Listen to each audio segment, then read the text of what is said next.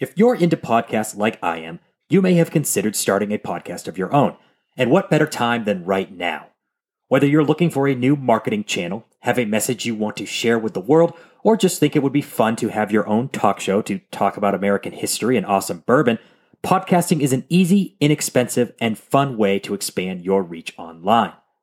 Buzzsprout is hands down the easiest and best way to launch, promote, and track your podcast. Take it from me. There's a lot of options out there, and it can be hard to figure out the best option for you. How do you get on podcast directories? How do you monetize? Buzzsprout takes the stress of starting a podcast away by helping you navigate through each step of the process. You'll get a great looking podcast website, audio players you can drop into other websites, detailed analytics to see how many people are listening, tools to promote your episodes, and so much more. Podcasting isn't hard if you have the right partners.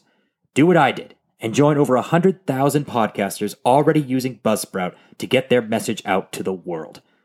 Follow the link in the episode notes to get started today.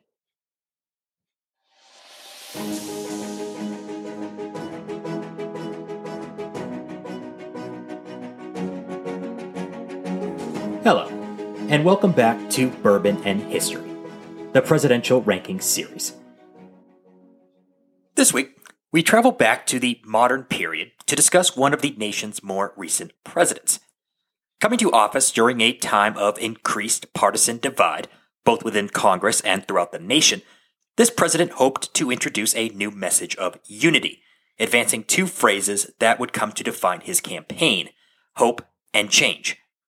But during his time in office, foreign policy defeats, combined with the widening divide between left and right, would lead to a mostly obstructed second term in office, with petty political battles and wild conspiracy theories overshadowing his legislative accomplishments, significantly hindering his overall ability to govern and ending any hope of uniting a fractured America. This is episode 24 and number 18 on my rankings Barack Obama, 2009 to 2017, 47 years old, a Democrat from Hawaii.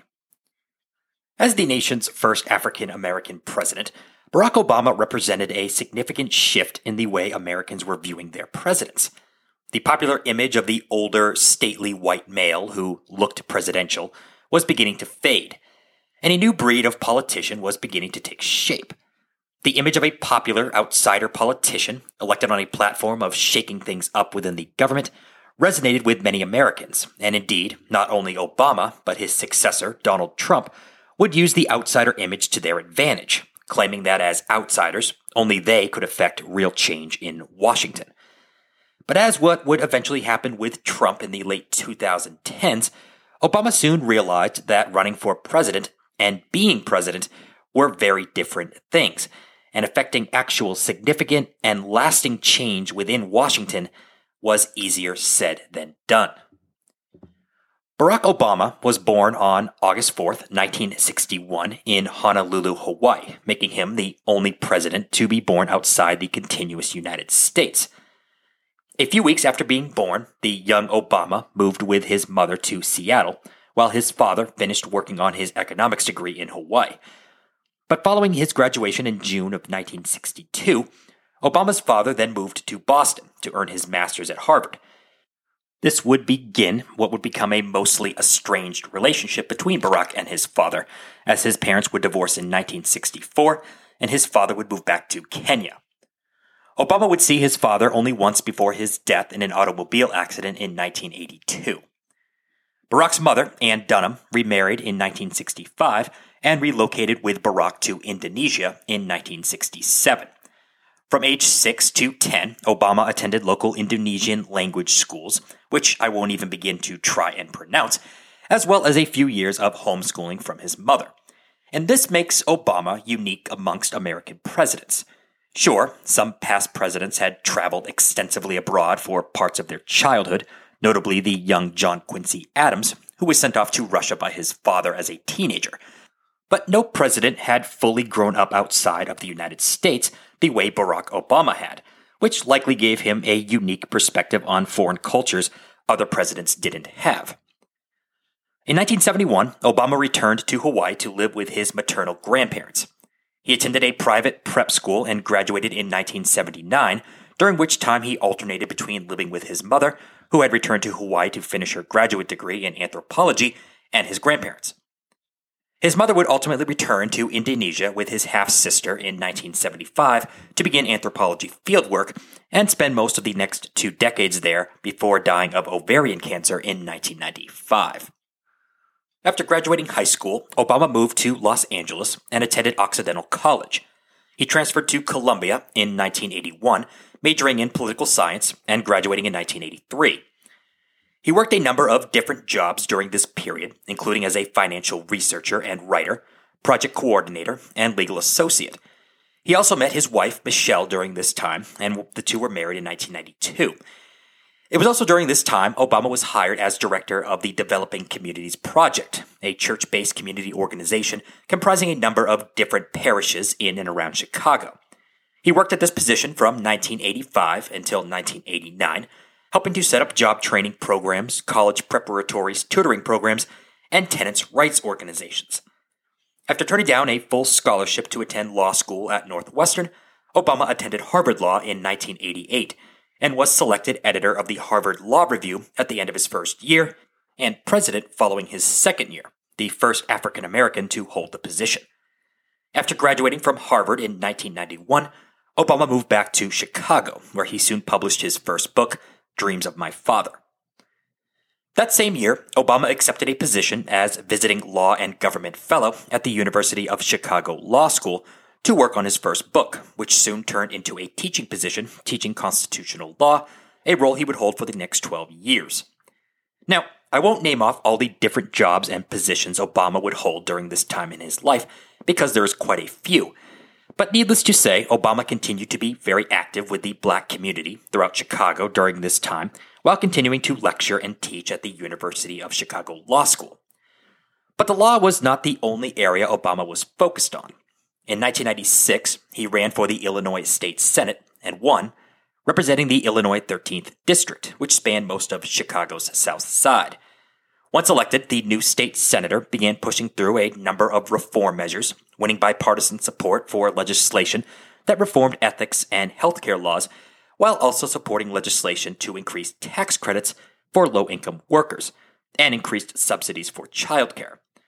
Obama would go on to be reelected in 1998 and 2002, though he did lose a bid for Congress in 2000. Now, it's at this point Obama begins his meteoric rise, first in Illinois and then within the Democratic Party. And this rise will begin with his formal announcement to run for the U.S. Senate in 2003.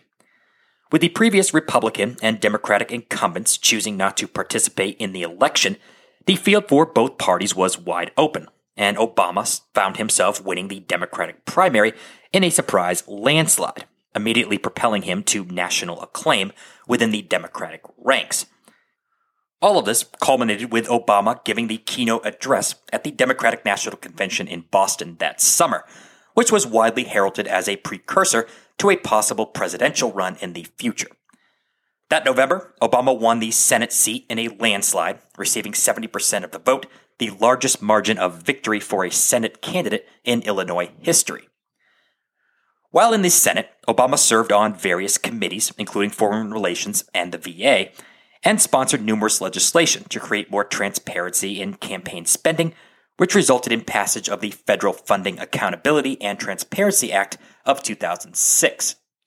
But Obama wasn't satisfied with just sitting around in the Senate for the next few decades. He had his sights set on higher office and in February of 2007, he announced his candidacy for president in front of the old state capitol building in Springfield, Illinois, the same site Abraham Lincoln had delivered his famous House Divided speech back in 1858. His platform was simple and straightforward end the war in Iraq, increase energy independence, and reform the nation's flailing healthcare system. But Obama soon realized his path to the Democratic nomination wasn't going to be as easy as he had hoped. Remember, aside from a failed bid for Congress in 2000, Obama's political career had been a series of blowouts over his political rivals. And in late 2007, Obama, who was already well known and liked throughout Democratic circles across the country, felt his nomination was a lock. However, another giant within the Democratic field was about to enter the race and thwart Obama's plans for an easy victory. And her name was Senator Hillary Clinton of New York. Clinton was already well known and well funded by 2008, having served for eight years as First Lady during the presidency of her husband, Bill Clinton, and then being elected senator from New York in 2000. Clinton was a formidable opponent, and it's likely Obama was caught off guard by her strength early on, as she slowly mounted a substantial comeback throughout the 2008 primaries, leading to a close race going into the summer. But luckily for Obama, his campaign had better fundraising, which allowed him to stick it out deep into the primary season, unlike Clinton, who was soon struggling to remain financially afloat by May. On June 7th, it was all over. With Obama leading handedly in pledged delegates, Clinton suspended her campaign. The path to the Democratic nomination was now wide open for Obama. At the Democratic convention in Denver that August, both Clintons gave speeches endorsing Obama and he won the nomination easily, with Senator Joe Biden of Delaware selected as his running mate. Going into the 2008 election season, many pundits had predicted an easy victory for the Democrats. With two wars going poorly and the economy beginning to lag, the presidency of the incumbent Republican president, George W. Bush, was widely being viewed as an abysmal failure, making the White House all but assured to fall into Democratic hands. But a number of events transpired over the course of 2008 that soon gave hope to Republicans. The first was the nomination of Senator John McCain of Arizona as the party's nominee. McCain was viewed as a maverick who was willing to break with his party on various important issues, which made him appealing to the independent voters.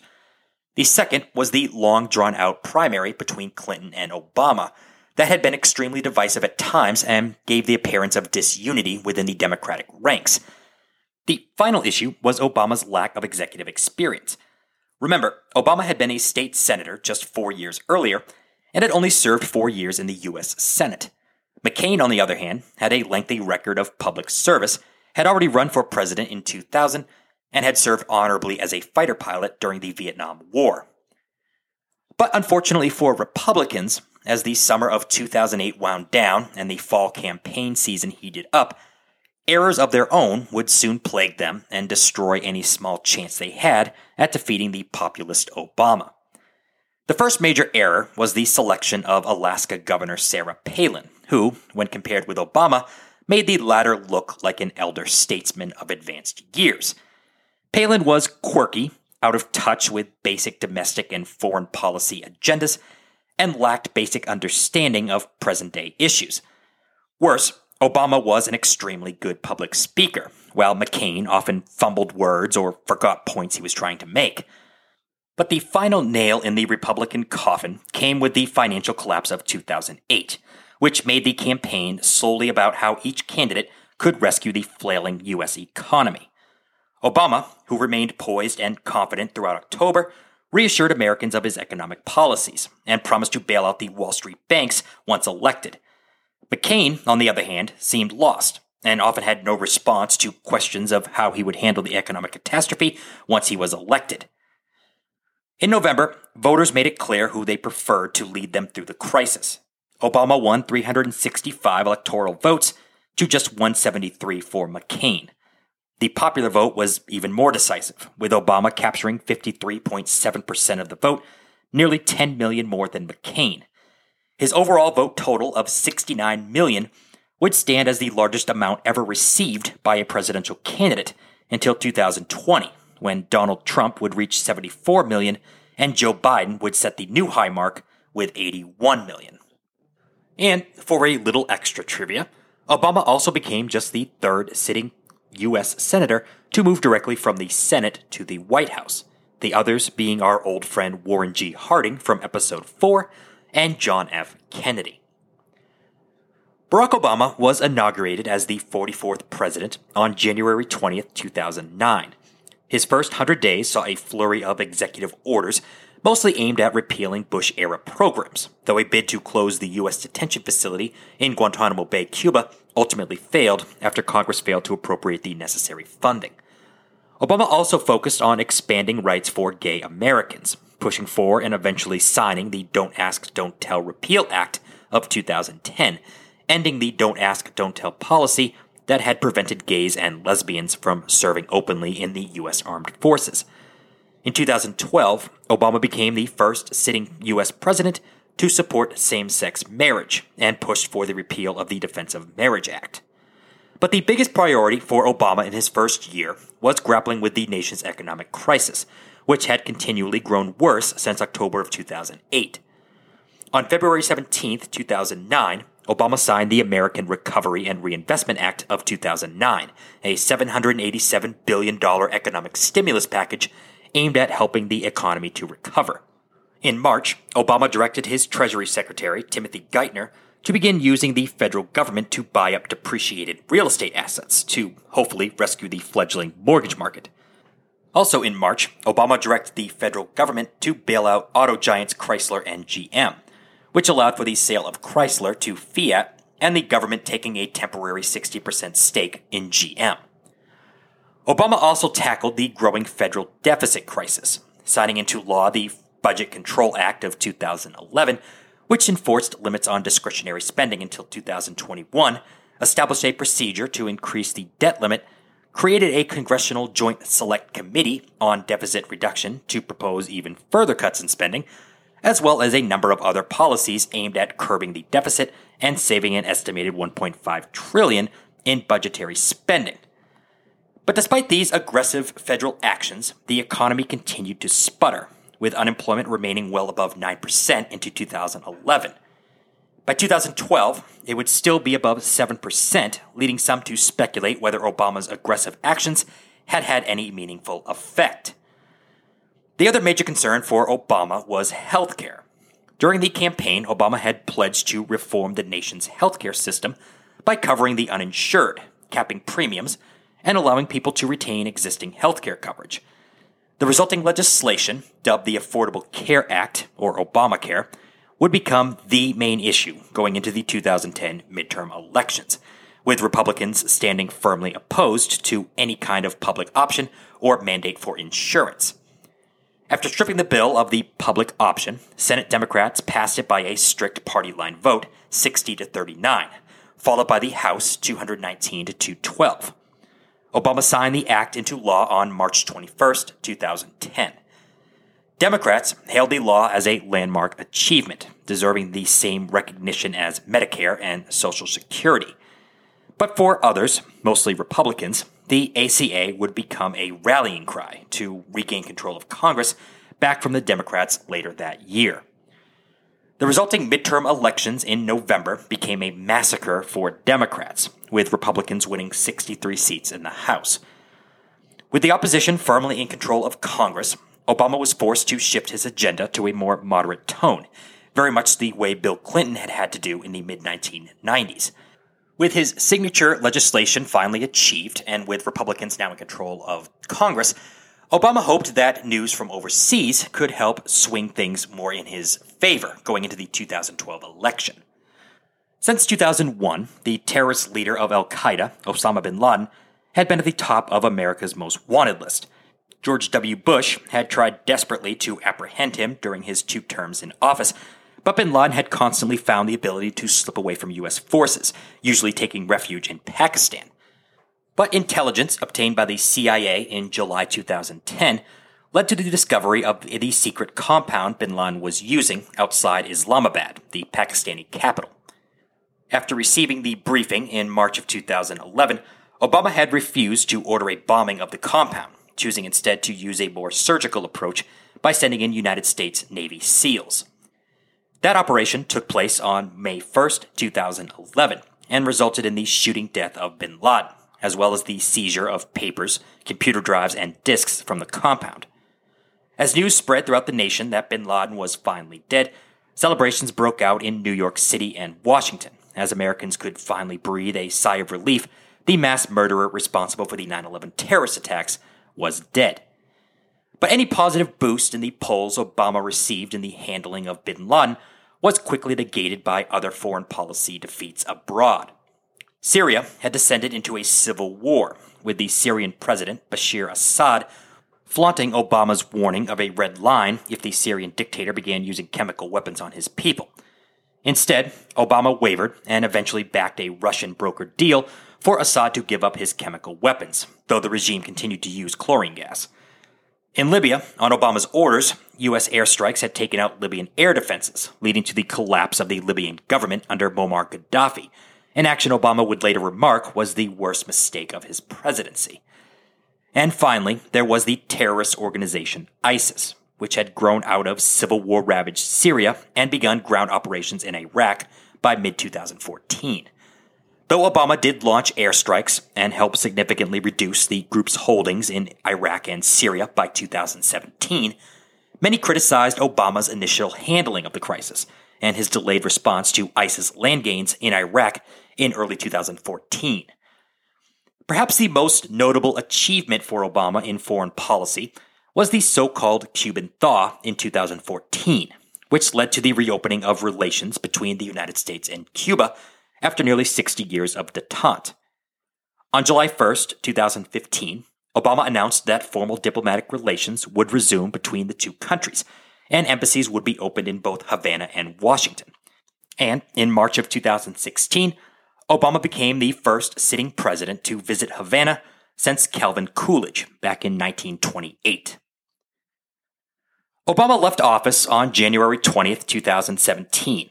Shortly after that, the JFK Presidential Library and Museum awarded him the prestigious Profile in Courage Award for his enduring commitment to democratic ideals. Throughout the remainder of 2017, he gave a handful of speeches and addresses, even meeting with German Chancellor Angela Merkel and endorsing the candidacy of French President Emmanuel Macron. In late 2017, he launched the Obama Foundation, which will help create the Barack Obama Presidential Library, support local organizations, and provide scholarships for low income youth. There is still some uncertainty over Barack Obama's legacy. Sure, he will always be the first African American president in U.S. history, but his signature legislative accomplishments, the Affordable Care Act, the Paris Climate Agreement, and the Deferred Action on Childhood Arrivals have all been overturned or significantly weakened, leaving very little for Obama to show over eight years as president. But Obama should be given credit for stabilizing the U.S. economy in his first term, helping to avoid a second Great Depression and scaling back military forces in both Iraq and Afghanistan, which ultimately led to the final withdrawal of American forces from both countries by the late 2010s. But perhaps the biggest thing that can be taken away from Obama's presidency is the stability it provided. For eight years, Obama did what is mostly expected of presidents to steer the ship of state and remain a stable figure for Americans to look towards. There were no major scandals, though there were plenty of minor ones, and there was no constant turnover of cabinet officials or White House staff. There were no late night tweets coming out of the Oval Office no unhinged remarks at, directed at media personnel, and his foreign policy, though lacking in some ways, was basically the same foreign policy American presidents had used since Richard Nixon. Barack Obama simply was. And despite all the criticisms and outside noise surrounding him and his administration, perhaps what Americans found most comforting was simply knowing they had a president they could rely on in stressful and turbulent times because sometimes just being a reliable figurehead is enough. Next time, we will discuss the last president in the fair category. A president who, very much like Obama, entered office with grandiose plans to completely remake America in a more progressive image, but who would soon quickly find out that sometimes world events end up shaping presidencies. And to try and fight those events doesn't always work out so well.